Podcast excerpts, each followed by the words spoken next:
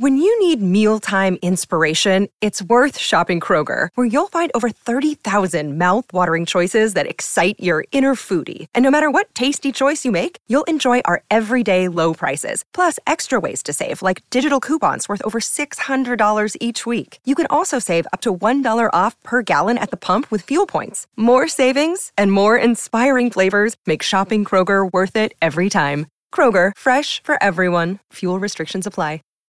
You know how to book flights and hotels. All you're missing is a tool to plan the travel experiences you'll have once you arrive.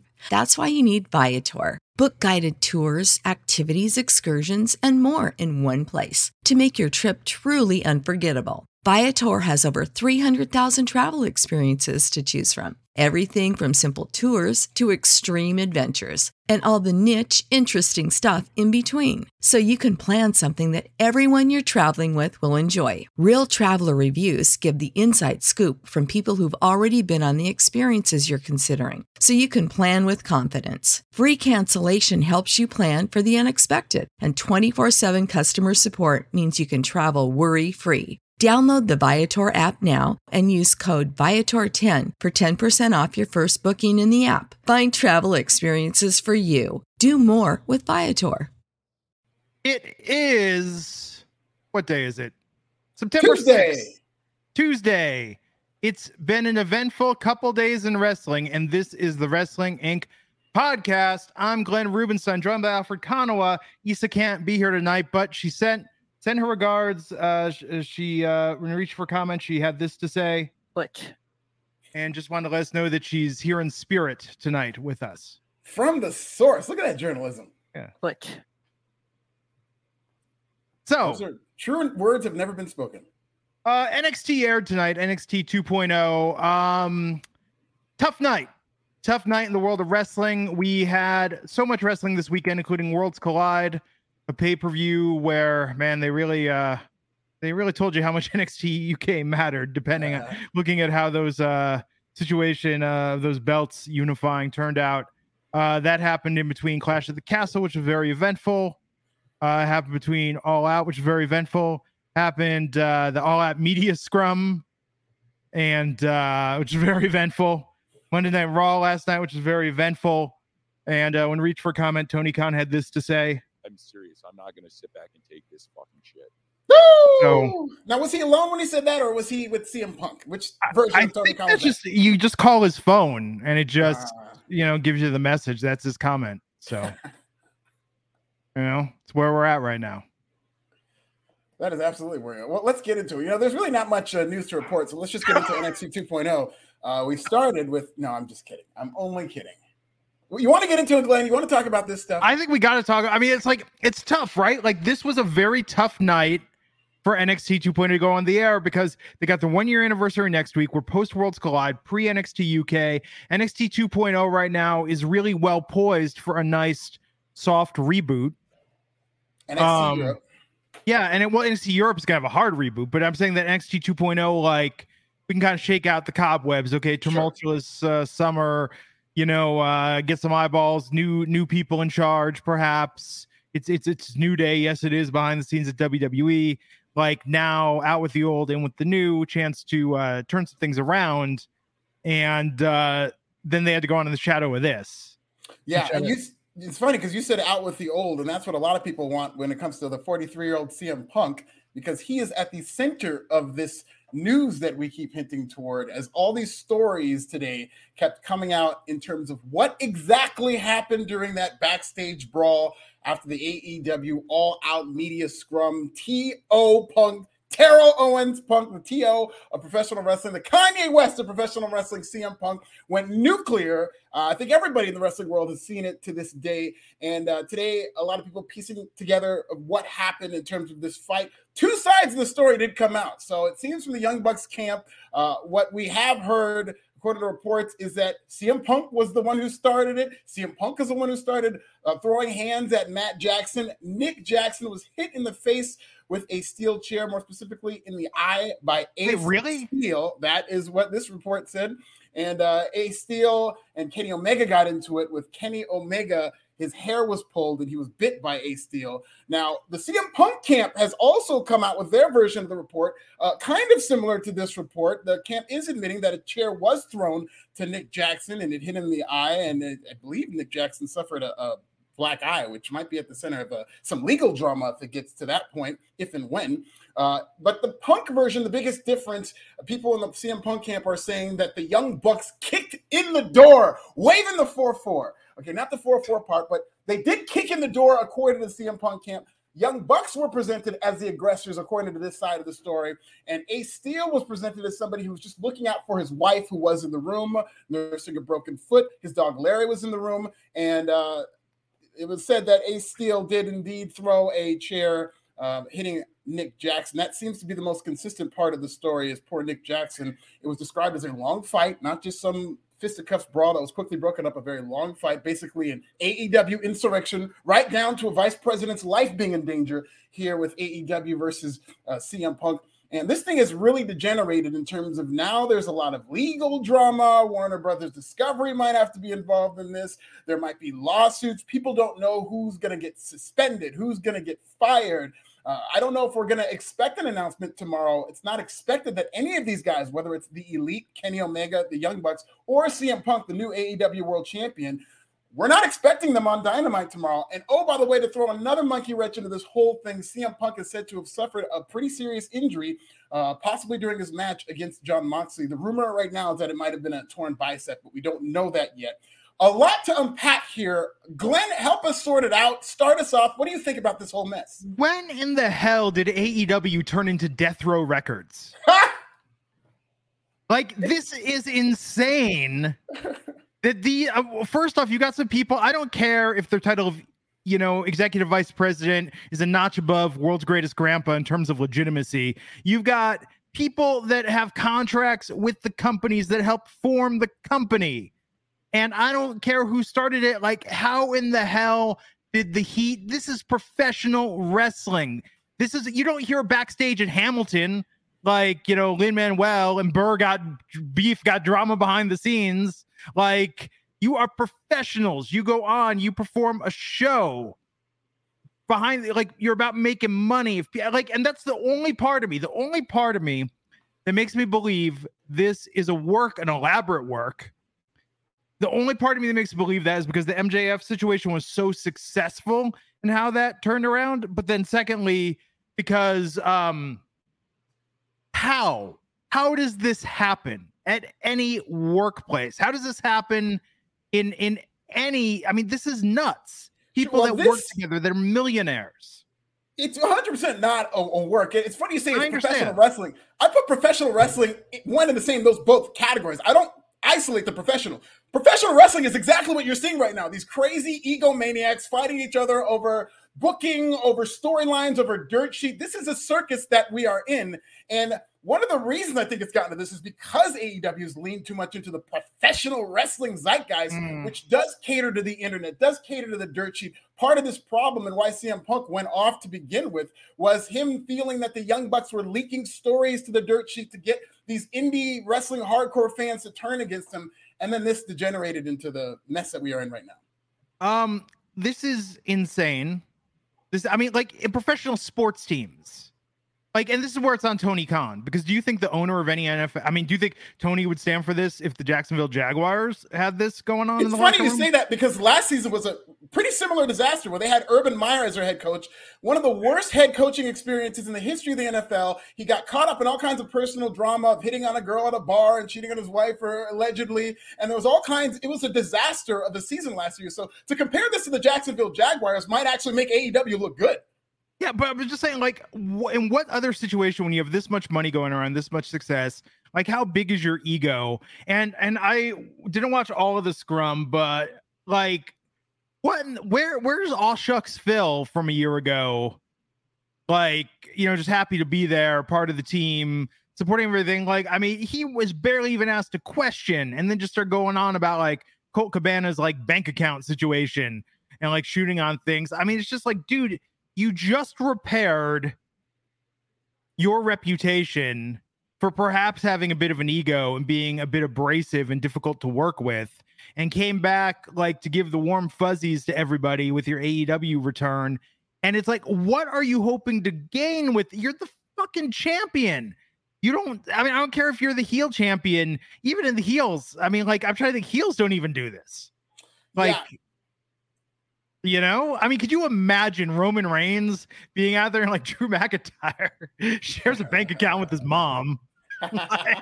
And not because like he set it up in her name to take care of her bills. Like he's living in her basement. Like you don't, this is just like careless. This is like remarkably negligent that Tony Khan is so enamored with some of these names he's signing that he's not trying to rein them in at all. Yes, and that is another dynamic of this story that I'm glad you brought up. Tony Khan, I mean, he goes on Twitter and he's woofing, and we make light of Tony Twitter fingers, and he's talking all this stuff. And then you see this version of Tony Khan sitting next to one of his biggest stars, arguably his biggest star, who was just running amok.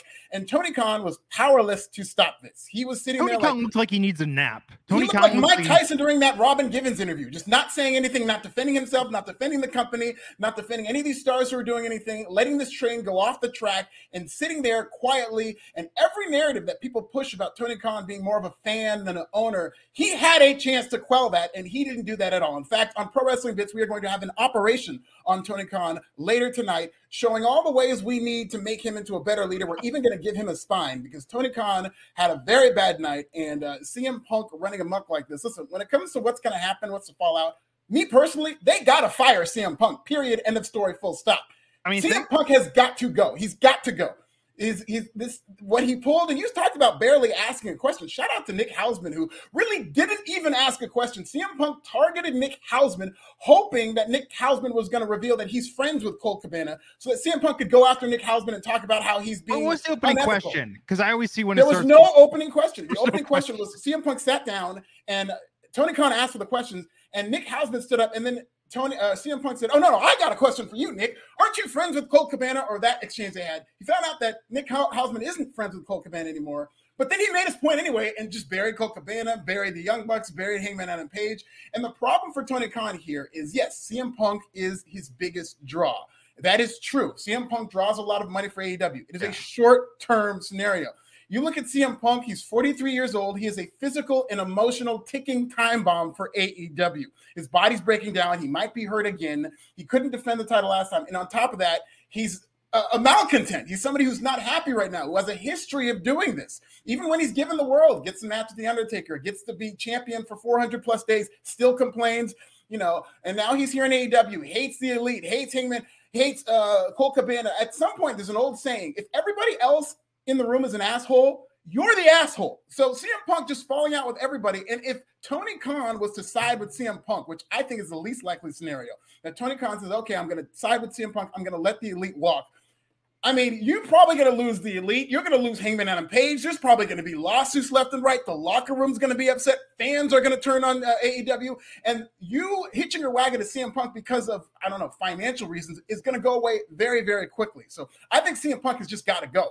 They've got to fire CM Punk. He's pulled this before. He's doing it again. And it's completely from the inside out, I think, really uploading this locker room. I mean, Tony Khan had a meeting with his talent to prevent this very scenario. And it really kind of is an indictment on Tony Khan's leadership abilities that he didn't address this big problem that has now gotten us into this situation, and that he did have this meeting. And it seems that the talent is just like, yeah, whatever, Tony, we're going to go and fight on Sunday. So this is a whole mess that Tony Khan needs to sort out. And I don't think it is tenable for all parties to exist together and to play kumbaya, because if you do that, it's going to be another brawl. I've been the best ever since day one when I walked into this company. And I've been vilified and hated since that day. Hard to believe that guy. Hard to believe that guy would have conflict with anybody. No, look, I'm just waiting for Brock Lesnar to, you know, face that fine suspension for popping that urine test a couple years ago. Waiting for the Uso, to get a slap on the wrist. You know, Jeff Hardy, the consequences. This is professional wrestling, man. Yeah. Like, look, but here's the truth about CM Punk. the truth about CM Punk's situation. He stays long enough to put MJF over. Tony Khan has probably got the majority of his value out of CM Punk and could cut ties, and AEW will be fine. I think he already has. $3 million houses in a row. We've done this for 3 years. Listen, CM Punk is cocaine. It lasts for a short time and it goes away. This is a 1-year cocaine trip. That's all you could ever hope for from cocaine. Not that I've ever done it, and I don't condone it, and I don't think anybody should do it. I think it's a horrible drug. But if we are going to compare people to drugs, CM Punk is cocaine that burns out after a quick hot run, and that's happened now. It's time to cut bait with CM Punk. Get rid of this guy. He's down to his last two friends, and it's Ace Steel and his dog. Like, and his dog even tried to run away from him. I heard the dog try to get loose at the beginning of All Out. It's over. Like, get rid of this guy. That's the solution. Tony Khan has tried to play kumbaya. He tried to have the backstage meeting. Let's all get along. They unfortunately don't seem to respect him enough to do that. So now you got to put your hand down. You've got to rule. You've got to lead and make tough decisions. And CM Punk has to go. It's time for him to go. He's a Terrell Owens of professional wrestling. T.O. Punk has to go. He's destroying one locker room after another. This is what he does. And the fact that they took a chance on him, it did seem like it was going to work out fantastically that first 6 months. And the numbers were very good and continue to be pretty good for AEW and CM Punk there. But it's not worth what I think would be disastrous long-term ramifications if CM Punk hung around that locker room. That being said, okay, counterpoint. The Elite and Kenny Omega, like the Bucks, Kenny Omega, the Elite, have created such an insular environment that's so inside that any outsider, I could see any top talent they bring in with pull probably is going to have an issue and suspicion and paranoia. And regard, like, there's going to be friction almost, because it's kind of like when the NWO was running things at WCW. It's like you're either in that circle. Yeah. What was that episode of The Office? Like, if you're not in the inner circle, you're in the outer circle, right? You know?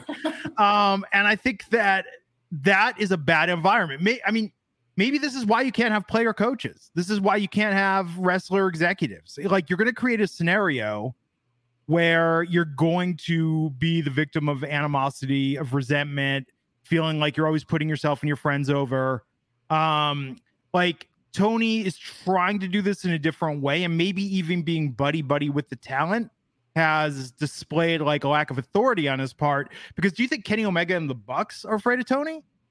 Not a chance. Yeah, and that's a problem too, right? Because if you have no fear that you're, if you go into any job and you're like, my boss can't fire me.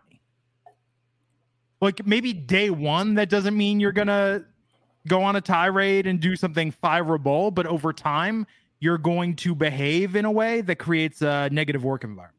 100%. And you mentioned how the inner circle, the outer circle, all that crap needs to go away. And Tony Khan can make that happen. There shouldn't be an inner circle. There shouldn't be an outer circle. It should be Tony Khan and everybody else. Whatever decision Tony Khan makes, if he sides with the Elite or, God forbid, sides with CM Punk, he needs to say, okay, I'm siding with you, but you are not my equal.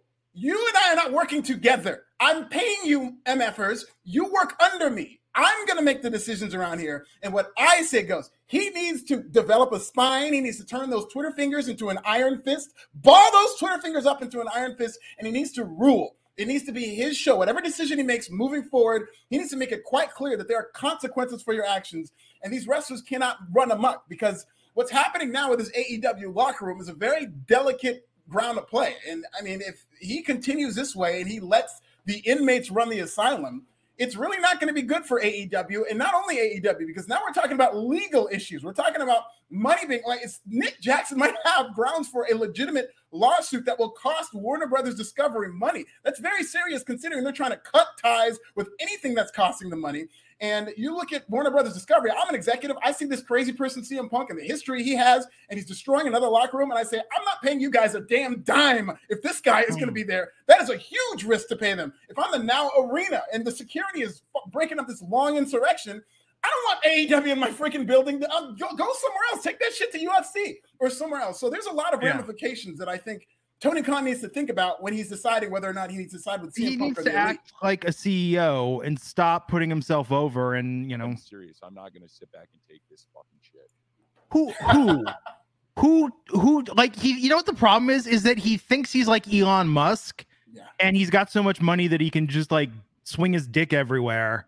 Not like Elon Musk did. I'm talking ego-wise, not like not literally, sweet. Not literally. But I'm saying that he could go in there and be like, I'm dictating. And dude, like, I know you're a high achiever. I know you're a high performer. I know you got a lot going on. Get some fucking rest.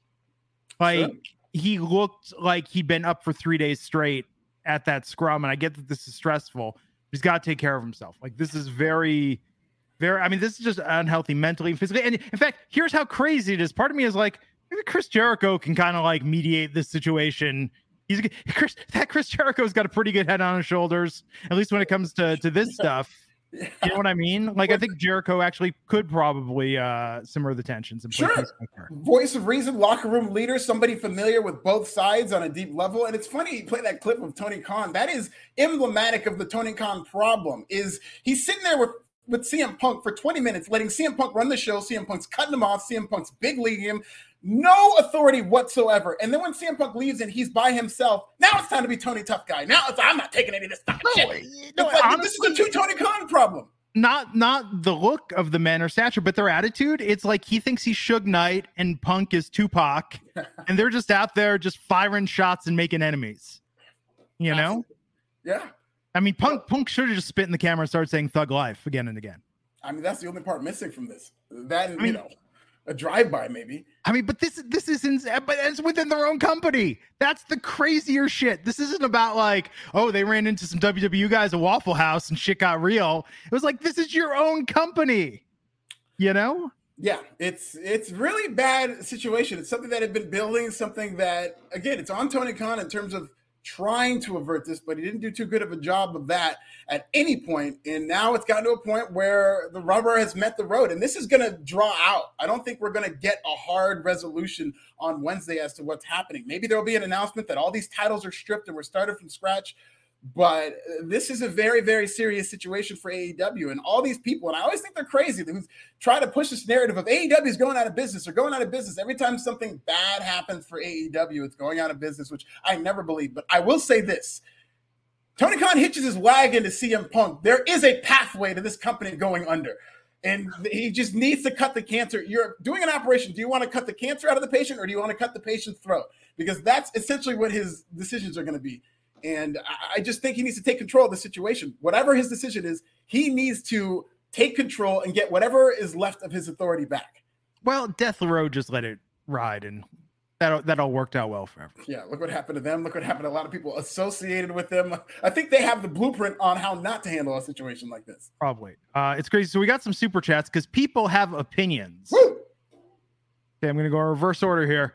Ops88, $5. When Punk returned to wrestling, I was elated. Now he has to go. He's destroying AEW. And if he stays, AEW will cease to exist a year from now. I don't disagree with that. I don't want to push the AEW going out of business narrative. I think they're doing quite good. But I will say that him leaving would create, or him staying even, would create a ripple effect where you're sending the wrong message to the locker room. More people will probably want to force themselves out of that contract. CM Punk, he's got about a year. This is what he does. He'll be somewhere for a year, maybe a little bit longer. And then it'll just kind of start to implode and melt down on him. Despite whatever success he has, he just can't help himself in these situations. And this is happening again. Well, it's interesting, too, because CM Punk's failure to grow the fan base in AEW, and AEW diehard fans, don't think I'm like shitting on AEW when I say this. I'm just saying CM Punk's failure to grow the fan base and expand it means that all of the million people watching it are the down since day ones who are fans of the Bucks, Omega, Hangman. They're going to side with them. Mm-hmm. So if Punk's not there to make you money and get more eyeballs on the product and create a better product, if they turn, TK's got to listen to them. Exactly. And that's the thing is, if TK took CM Punk, he would be favoring money and drawing money over whatever problems it's gonna be a backlash. The locker room. But you're not drawing money moving forward, because I think the Bucks walk, I think Hangman walks, I think Kenny walks, I think a lot of people in support of them try to walk. I think there's going to be lawsuits, and it's going to just get even worse. You're going to lose money as Tony Khan if you choose CM Punk over the Young Bucks and Hangman Adam Page in the Elite. Kelvin Alexander, Shad Khan needs to fire Tony. I mean, Shad doesn't own the company, right? I mean, you can fire him from the Jaguars. I believe it is his money. I mean, it's probably Tony Khan's allowance money, but in the grand scheme of things, if we're, splitting hairs here, I believe it is Shad Khan's company. But it's under Tony Khan's name. He owns AEW and ROH. Yeah. I could see Tony Khan. I don't think he would ever shut it down, but I could see him deciding to step away if he's just like, if somebody says to him, like, look, this is making you look like an asshole. This is taking up all your time in drama. I could see his father saying, if you want to keep working with Jacksonville, and don't they own a football club also in the UK, saying that if you want to do this, you need to hire somebody else to run AEW. You could still have a role, but you cannot do this day to day anymore. This is hurting your reputation and ability to function. What I think will actually happen is that Tony Schiavone, rather, is a name that's been thrown around in terms of somebody who the Warner Brothers Discovery executives really like, somebody who obviously has a lot of wrestling experience, has experience on a sinking ship in WCW, so knows, what a crisis looks like and possibly could help Tony Khan figure out how to avoid it.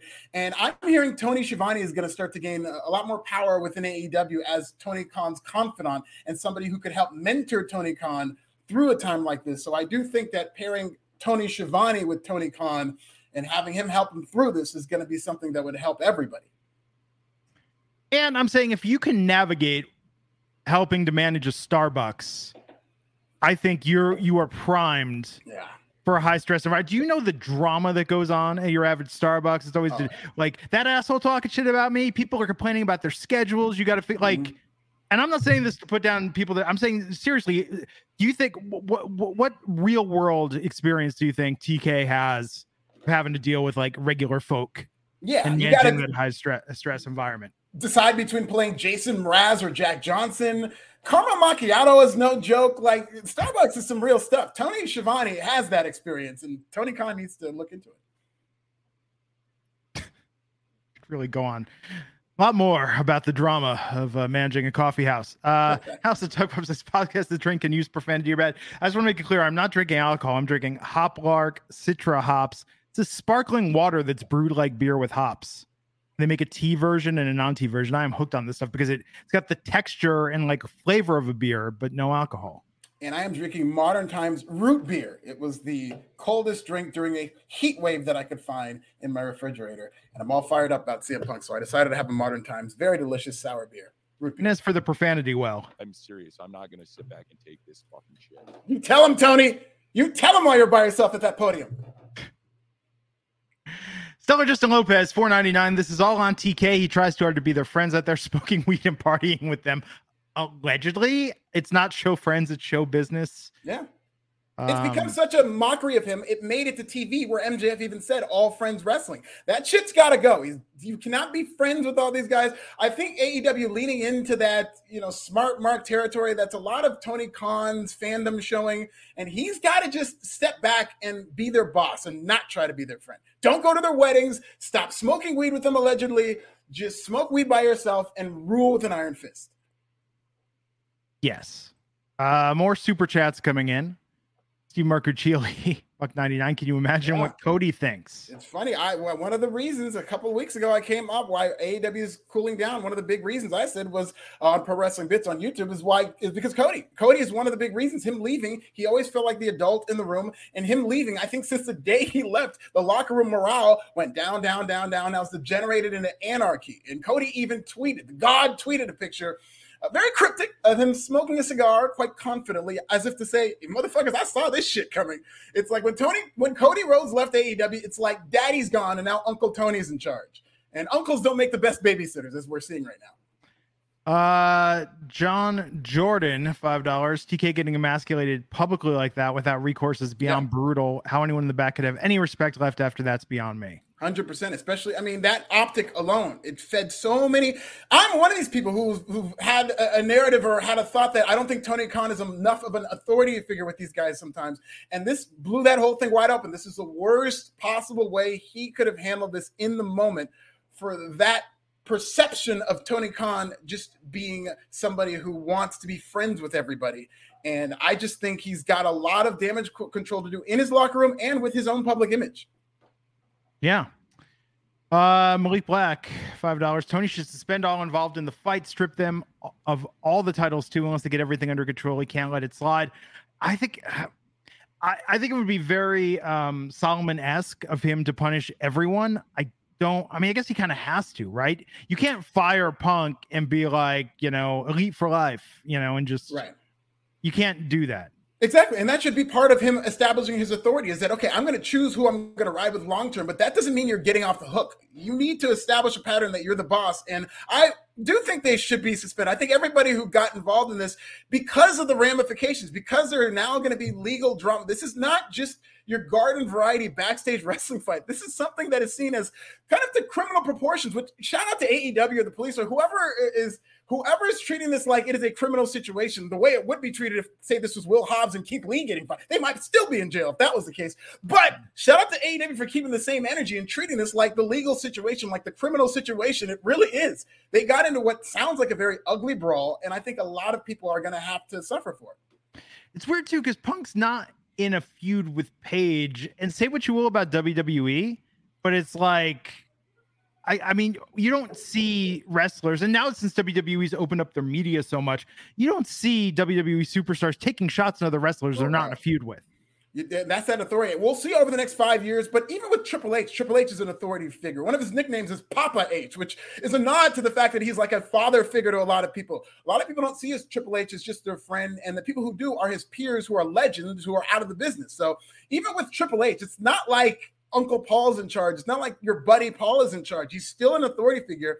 And we're not far removed from Vince McMahon, where people, I mean, you would not see something like this in terms of even on Twitter, people going that hard against each other because there are ramifications. And part of that is that authority that exists in WWE. Do you think with WWE, there've been enough instances, and I'm even thinking about the way they severed ties with Punk, the way they showed with Daniel Bryan, like, you are stuck here for the duration of your contract and time we had, and even things like Enzo. Do you think enough people in WWE have been made an example of that? That's part of the reason why everybody keeps it like more low key. Whereas in AEW, like, there hasn't been an instance of like a high profiling, like zero tolerance cut. Sure. We could even go back to Bret Hart and I don't think enough people will ever get, because obviously you're always going to have people who die on their sword, who stand up for what they believe in. Sasha Banks and Naomi is a great example of, despite WWE's environment of authoritarianism, they decided they were going to walk. So you're still going to probably see that in wrestling. However, in WWE, there was such an era of authority that you're not going to see that too much, because they know there's going to be immediate repercussions. And it's not just the Vince McMahon angle. It's the angle that WWE is a publicly traded company and a business, and they don't want any type of bad publicity that can affect their stock price. So if something like this happened, you get cut immediately. Could you imagine if WWE hadn't gone public 20 some odd years ago? Yeah, I mean, they wouldn't be worth billions of dollars that they are now, but you know, we might have more backstage brawls. Yeah, I mean, it's just this is all just very crazy. It's very, very crazy. It's crazy, and it's the thing that fascinates me the most about this now, and who knows what's going to happen between now and the next time we speak. But it's a tale of two world champions now in AEW. Or in AEW and WWE, because Roman Reigns is your WWE world champion. But wrestling doesn't feel any faker to me than when he's defending that title from here until WrestleMania, because there's this perception that it's like, oh, he could only lose it at WrestleMania. He can only lose it to Cody or The Rock. He can only lose it when the lighting is perfect and everybody's periods are synced up and everything is just absolutely 100% in the right place. He's not losing that title to Kevin Owens. He's not losing to Seth Rollins or Karrion Kross or Braun Strowman. So the next 7 months are going to be predictable. He's not losing to Butch. The next 7 months of Roman Reigns, predictable. Wake me up at WrestleMania. Who cares? But CM Punk, on the other hand, that's the most unpredictable champion in wrestling right now. Like, the next time he defends that title, if there is a next time, it might devolve into a shoot. He might lose it immediately. He might never be able to defend that title. Okay, CM Punk devolving into a shoot. You remember his UFC career. That might give them, listen, it's not like they respect Tony Khan enough, so they might say, listen, I saw that guy fight UFC. I'm going to shoot on him for this world title. If it's fucking Hangman on a page, it will be interesting for all the wrong reasons, just like Roman Reigns is predictable for all the wrong reasons. CM Punk's like, okay, so I'm not facing Jake Hager anytime soon. Like, he's got like a list of people where he's like, nope, they can actually fight. Like, I don't want that shooter. I don't want that. He's going to just fight Nick Jackson. That's this thing. He's going to fight Nick Jackson for that title with a black eye. Yeah. Wow. When you need mealtime inspiration, it's worth shopping Kroger, where you'll find over 30,000 mouthwatering choices that excite your inner foodie. And no matter what tasty choice you make, you'll enjoy our everyday low prices, plus extra ways to save, like digital coupons worth over $600 each week. You can also save up to $1 off per gallon at the pump with fuel points. More savings and more inspiring flavors make shopping Kroger worth it every time. Kroger, fresh for everyone. Fuel restrictions apply. When you need mealtime inspiration, it's worth shopping Kroger, where you'll find over 30,000 mouthwatering choices that excite your inner foodie. And no matter what tasty choice you make, you'll enjoy our everyday low prices, plus extra ways to save, like digital coupons worth over $600 each week. You can also save up to $1 off per gallon at the pump with fuel points. More savings and more inspiring flavors make shopping Kroger worth it every time. Kroger, fresh for everyone. Fuel restrictions apply. So NXT had to go on tonight. Yeah, to follow that. Yeah, as DeLon. Ooh, I love that. Makes me think the band. DeLon Prada, Canadian 699. We're getting an interim women's champ, trios champ, and world champ, aren't we? All interim wrestling. I mean, they're just trying to keep the same energy. I get it, because CM Punk got an interim treatment, so now Thunder Rosa's getting the interim treatment. But it's funny because AEW already has a problem with too many belts, and now in addition to all the belts they already have, they've got interim championships as well. Yeah, it's crazy. Bear Hudson saying people that have fired some shots at Alfred.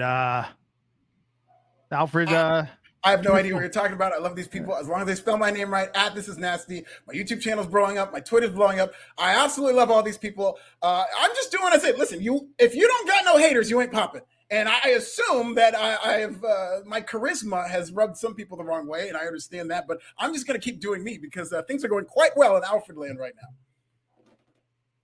now. YouTube Pro Wrestling Bits, please. Looking forward to the next one. Click. Palate cleanser every so often. CM Punk got me sweating. Also, it's a heat wave in California, but I like the sweat. I think it adds to my passion. Glistening, baby. So yeah, it's crazy. It's hotter in California than it is in Vegas. Yeah, right now. It's ridiculous, man. We have like regulations where we have to have our power on for only a certain amount of time. Oh yeah, we're getting told here keep the AC higher than normal because we don't want to like. We need our grid available for your overflow or whatever. Yeah. I don't know. It's crazy.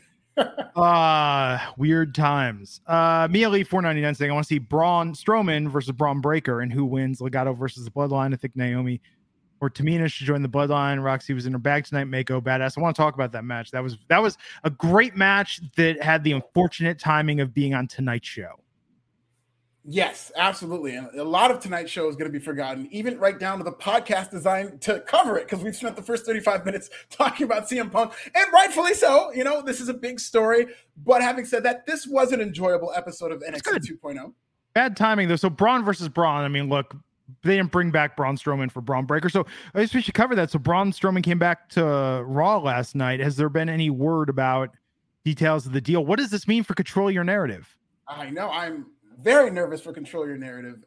Very sad times for this thriving promotion. But I think Braun's going to just come back for WWE, and he's going to pick up where he left off as an upper mid-card giant who reaches a certain level.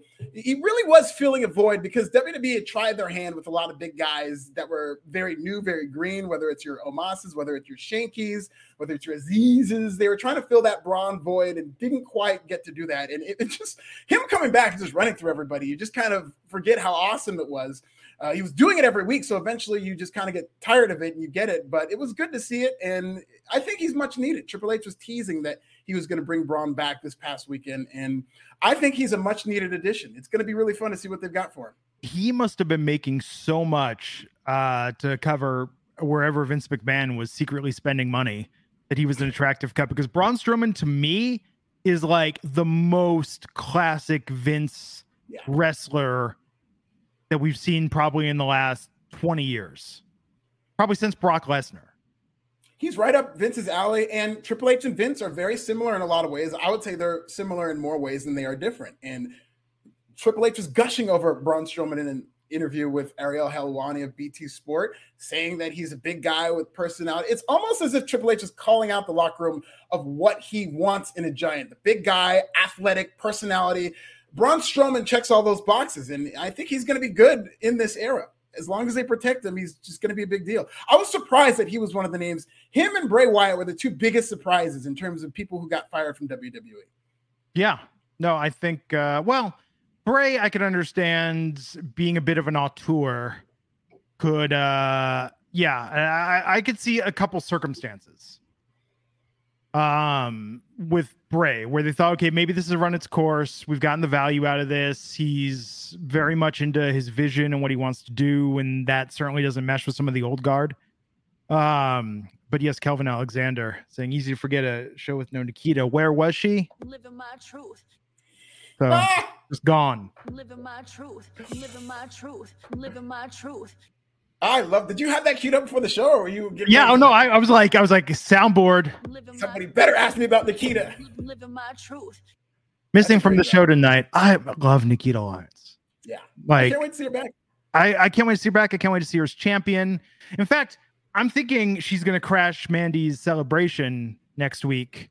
That's where we finally get the pathway for her to be the women's champion.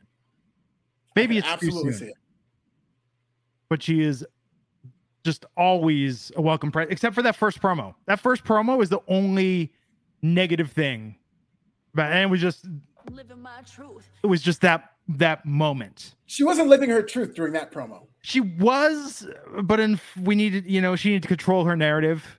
And her music is good. Faith Jeffries, Faithie J put out some good songs, but just the fact that in her debut promo, they were like, I'm going to freestyle. I'm going to stun the world. And that was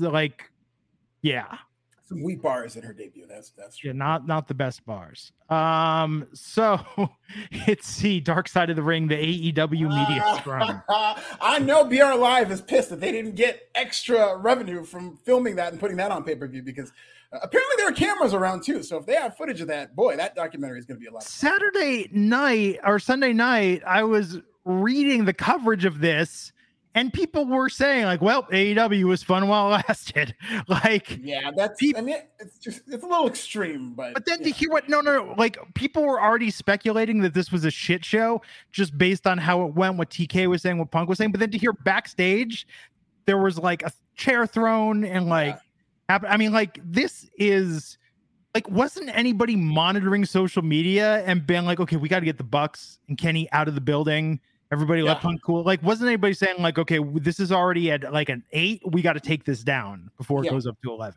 100%. I'm shocked that they were even in the building to begin with. For as long as CM Punk was up there burying everything, they should have gotten Colt out of there. They should have taken the precautions, because on one hand, you can look at this from the machismo standpoint and say it's on site. No, you got to stand up for yourself as a man. You got to catch his hands. I can understand that partially from that standpoint, but also you're running a business. You talk about professional wrestling, and this is a professional wrestling business, and you're working with a lot of partners who are going to be affected, as we are going to see over the next several weeks, all the little different things that are affected from this. Tony Khan and AEW leadership and management needed to mind their P's and Q's as to what was inevitable to happen if you leave all these guys in the same building, based on what CM Punk was saying. Yeah. So NXT tonight. We heard from Tyler Bate. He was Gallus confronted, and wouldn't you know it, they challenged him to a main event, and we got Bron Breakker in the main event. His opponent from Worlds Collide, who we lost to, they were going to team up and take on Gallus. That, to me, kind of screams like filler angle. Bad opening to the show. Yeah, that's very light. It wasn't really opening with a bang after a pay-per-view. It was just kind of like they eased into this show, almost like they knew that they weren't going to be the talk of the town throughout. I could see they called an audible today, because they were just like, let's hold Nikita off the show. Let's today. No, nobody is talking about NXT right now. Sure. If they overshadowed MJF, they're overshadowing NXT 2.0. Yeah. It's the $2, all the comebacks. Cody still top guy for Reigns. Everything's perfect. Yeah. Braun will probably, I'm going to say, Survivor Series. Sure. Yeah. It's going to be 7 months of Roman Reigns defending that title and defending it successfully. And everything has to be absolutely at the ideal liking. We have to have perfect conditions before Roman Reigns drops that title. It's not like Kamaru Usman in the exciting UFC where he's not supposed to lose that title. He's dominated. He was dominating Anthony Edwards. Then Anthony Edwards kicked him in the face, dropped the title, and now we're excited and off to the races. No, it's not going to be that with Roman Reigns. 7 months, ladies and gentlemen, of defending that title successfully, and he'll only lose it when it's time. Yeah. I could see this if Cross for the Rumble, maybe. Do you see more value in Cross or Braun for WWE? I mean, they're both there to keep Roman. They're there to be like the top, like highest level jobbers in the company. And I mean that with all respect, but they're there to lose to Roman Reigns for the time being. Now, I'm not saying they're going to be that way forever. I think they will go on to have championship runs later in the company. But right now, WWE is the Roman Reigns show. If they didn't put it on Drew... I mean, I tuned in for some of the Clash of the Castle. That was hotter than probably the last five WrestleManias. You're absolutely right, Glenn. If they didn't put that title on Drew McIntyre in front of a WrestleMania crowd, Kevin Owens is not winning that thing in New Jersey. So it's a 7 month albatross. And I've enjoyed Roman Reigns. I've loved the bloodline. I've loved this storyline and angle. I did think that Drew McIntyre was the right guy to win that title under those circumstances. And based on how they came up, and now that he's lost, it's like, now I know for a fact, this fake title is going to stay on Roman Reigns until WrestleMania. So wake me up at WrestleMania when it comes to Roman Reigns. Just wake me up then. I know how this goes. I'm not going to get excited for any of these Roman Reigns title matches because it's rigged. Just wake me up at WrestleMania. It's sort of, you don't go into a Fast and the Furious movie thinking like, oh, I really like this villain. I think they're going to win this time. Like they're there to be like, oh, what a scoundrel. And then Dom Thanos and the family are going to... What's that? Thanos won at the end of Endgame. Was it Endgame that he won? Yeah, but it was a two-part movie though. Yeah. Notifications blowing up tonight on the Twitters, but we'll talk about why in a bit. Oh, we'll talk about it now because Pretty Deadly celebrating their win with Lash Legend. So I just had to go on social media and say, if they do not look, Pretty Deadly are a delight. I love them. I love how they've been, the social media posts they were doing about the titles. But it's like, look, if we don't bring back Breezango for a feud with them, like what's the point? Like the people need to have it happen. I tweeted it. Dango retweeted it. Lots of people retweeted it. We got to make this happen. We have to get Breezango back for Pretty Deadly to officially pass the torch. I'm going to retweet that stuff right now. Got to make that right. I mean, Pretty Deadly are similar, but they're unique enough and they're funny. These guys are funny. I want to see them interact with the Fashion Police. Almost makes too much sense. Yeah. And with Triple H, this seems like the sort of thing. Yeah. Just all the sense in the world. Got to make it happen. Toxic Attraction was in the ring. They took on Nikki A.S.H. and Dewdrop. Even with Dewdrop and the bloody nose tonight, like I just want them to walk through a portal and turn into Piper Niven and Nikki Cross so bad. I want that so bad. How is that going to happen? What do we need to do to make that happen?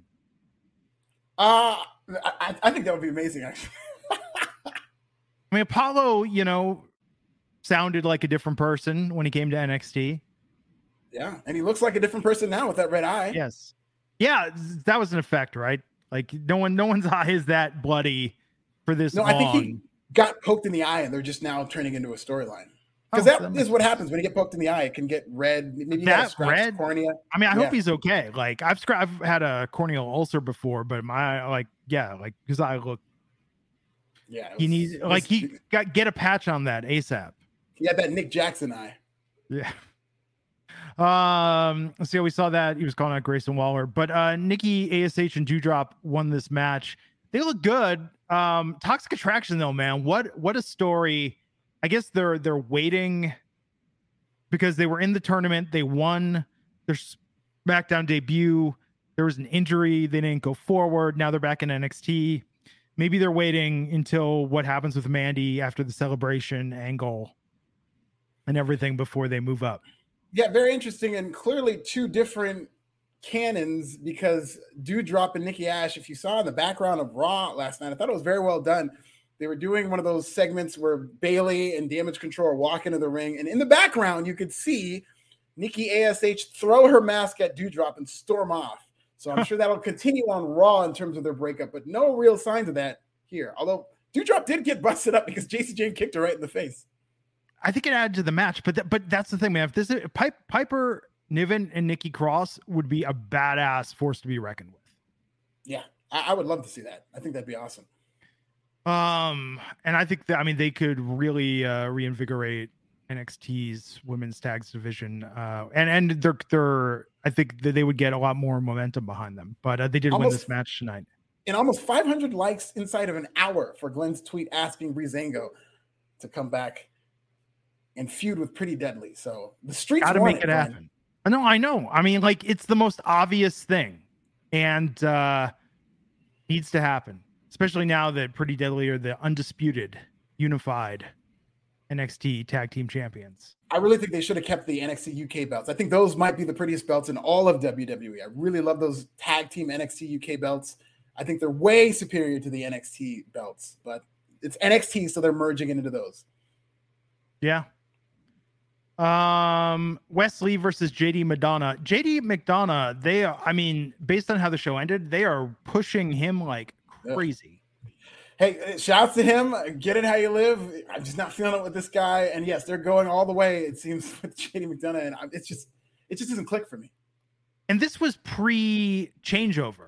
So this is something HBK was on board with and the previous powers than be, because to me, this feels like if you told me Triple H was behind this because he reminded him of Finn Balor for obvious reasons, that would make sense. But I think Braun needs more credible opponents. So I think him beating Wesley tonight was just, stepping stone for yet another Bron Breakker title feud that ends with Braun retaining. I mean, I hope not, because I don't think there's anything they could do to make Braun versus JD McDonagh more interesting, or even make JD McDonagh seem like he's going to take the title off of Braun, especially after the losing. Yeah, but maybe the problem is for the North American title. Problem is that Bron Breakker's not interesting, and I feel bad saying that, but I've been saying that since day one. And they've yet to prove me wrong. Not by himself, and they haven't done anything interesting with him. I do think he does have a charisma and a fire, and is a good baby face. I just think that he is on the generic side, especially because we don't know too much about him outside of the fact that he's Rick Steiner's son. I think that's kind of the gift and the curse, is that that's all they feel they need to tell us. So there's really no character being cultivated with Bron Breakker. I think, they need to do more. And what's weird, though, too, is they're not leaning on that nearly as heavily as they have with previous legacy. Tony D'Angelo had a bit of a coffee bar going on backstage. Yeah, I like these segments where Tony D'Angelo trying to get Cameron Grimes to join them. You know, Cameron Grimes, I was saying that quote about if everybody else is in the room is an asshole. Cameron Grimes isn't joining anybody. Maybe he's the jerk in all of this. Like, he doesn't want to join Joe Gacy. He doesn't want to join the GOAT, Tony D'Angelo, which to me, that shows bad judgment. Like, who is Cameron Grimes going to join? He needs to team up with somebody. But there you go. He can join the Brawling Brutes on the main roster. Mako Satomura versus Roxanne Perez. This is the best match Roxanne Perez has ever had. Easily.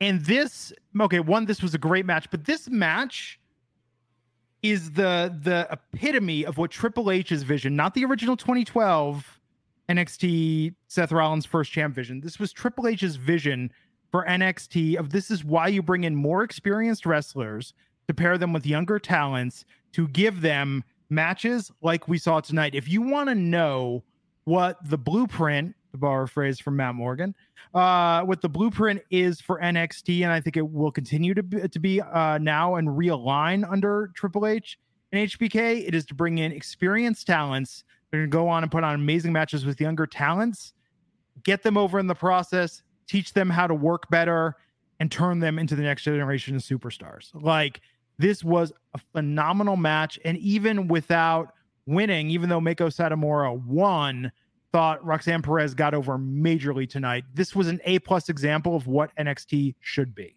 It really is, especially because Roxanne Perez is somebody who's getting there. It's not like she's green. She knows what she's doing. Of the NXT 2.0 era, where Vince was in charge those last few months, this was one of the more experienced people in terms of Roxanne Perez in that crop of women, but she's still on the younger side. She's still somebody who hasn't been in the business for very long, and Mako Satomura is a perfect opponent for her. I thought she was phenomenal in that three-way this past weekend, and she was really good here again. And it's great to see them work together, and it looks like they're going to be in some sort of tag team, maybe alliance. But Roxanne Perez can really stand to benefit from Mako Satomura because Roxanne Perez is already very good, and I think Mako Satomura working with her is only going to make her great.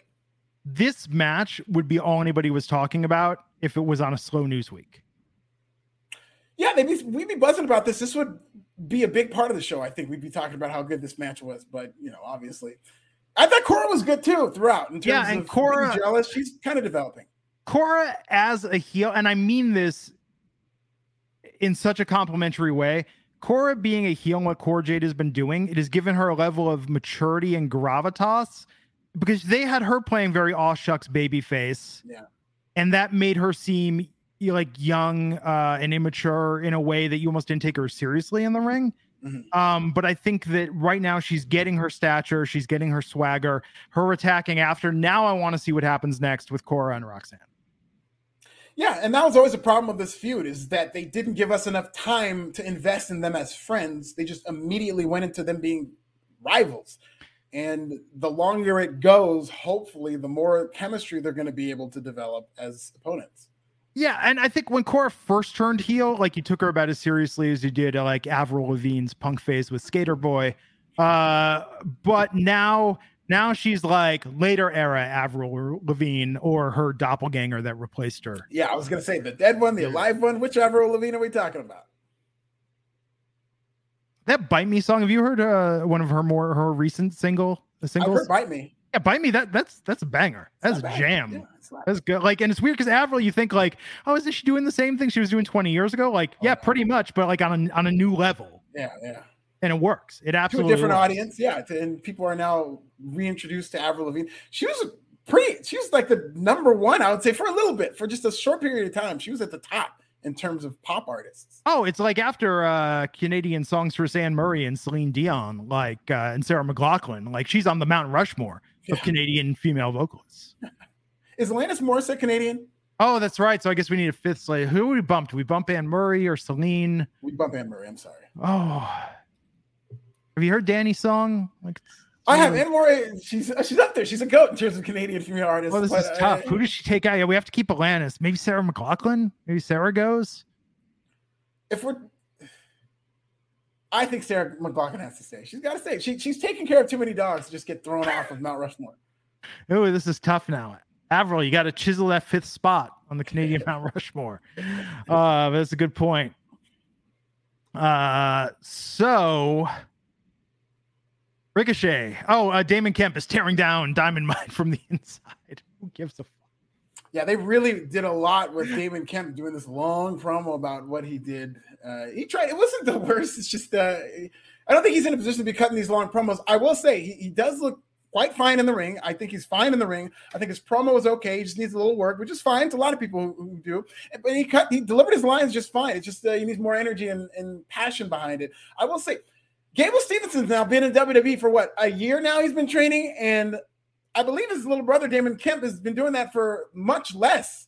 And I'm now asking, where is Gable Stevenson? How come we haven't seen him yet if Damon's already on his heel run? Like, we've already seen babyface and heel Damon Kemp. He's already been in a group and done all this stuff.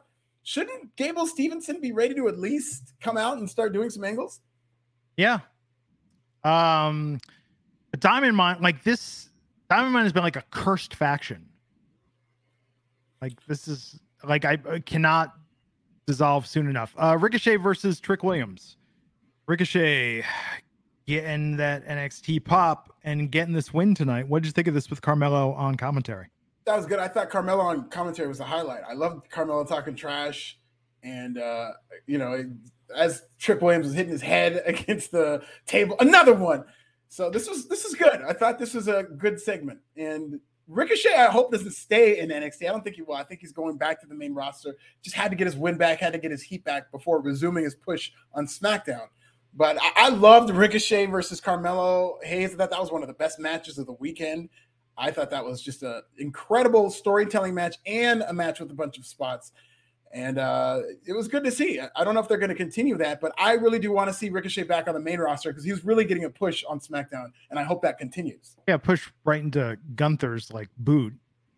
Well, yes, that was the last thing. But the last couple of months, especially since Triple H took over, he's stayed away from Gunther. He's been beating Baron or Happy Corbin, and hopefully he moves on and he's beating other people and he's able to slowly rise up the ranks. Nathan Frazier versus Axiom in the first of a best of three series. Are you on the edge of your seat for this with Axiom getting the win in the first of the best of three? Not particularly. This depends too much on the audience knowing that they used to be tag team partners in NXT UK, which, I mean, not a lot of people watching in the building know that. Not a lot of people watching on TV know that. But they're two good workers, and they're having a time. And this really was what I consider an applause-baiting match, where they kept doing those stalemate spots where they're flipping, they're jumping, they're flipping, they're jumping, and then they stand there and they do their pose, and they're getting the applauses. So this is fine. I like that they're at least doing a best-of-three series. It's something different that you don't see in WWE too much. Yeah, Axiom looks cool. Yeah, it's a nice mask. There is a wrestler. I can't remember who it was. He's an indie wrestler who has a very similar mask, who's very upset. And he's claiming gimmick infringement on Axiom. Wow. Another promo for the Super Diva, Quincy Elliott, coming next week. You got to get another gimmick, man. You can't go around with Phil Brooks in this business. You can't go around calling yourself the Super Diva. That's like calling yourself the Oscar slapper. That's Will Smith. We've had wrestlers that we won't talk about that had that Prince energy. And I think Quincy has got that PM Dawn energy. Yeah, that's pretty accurate. And I'm here for it. I'm here. I love Quincy Elliott. I hope they push this thing to the moon. I think they're doing a good job with these vignettes. I think Quincy Elliott is a star and is going to have great promos. It's just there's only one Super Diva in all of pro wrestling, and that's Phil Brooks. That's T.O. Punk.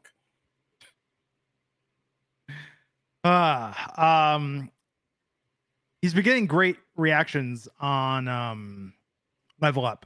So yeah, I saw a couple of matches. I've seen clips. It just kind of, it's like you can't take your eyes off Quincy Elliott because I'll see clips. Yeah, and I'm like, what is going on with this? But with them, I think they're they. But I want Quincy Elliott to be like a focal part and not just a joke. I think there's a lot they could do with Quincy Elliott. I hope it's not just some manager or something. That's one. I mean, he's one of those performers where it's like my wife puts down the phone and just like wants to talk, like ask questions, like who is this guy? Looks really cool. Like, yeah, I think Quincy is going to be a breakout star in NXT. Yeah, 100%. Wait, somebody said Quincy Elliott is not Saucy Santana. That's just a joke, right? It's no. Okay, I think they're just pulling our leg. I never know with the chat.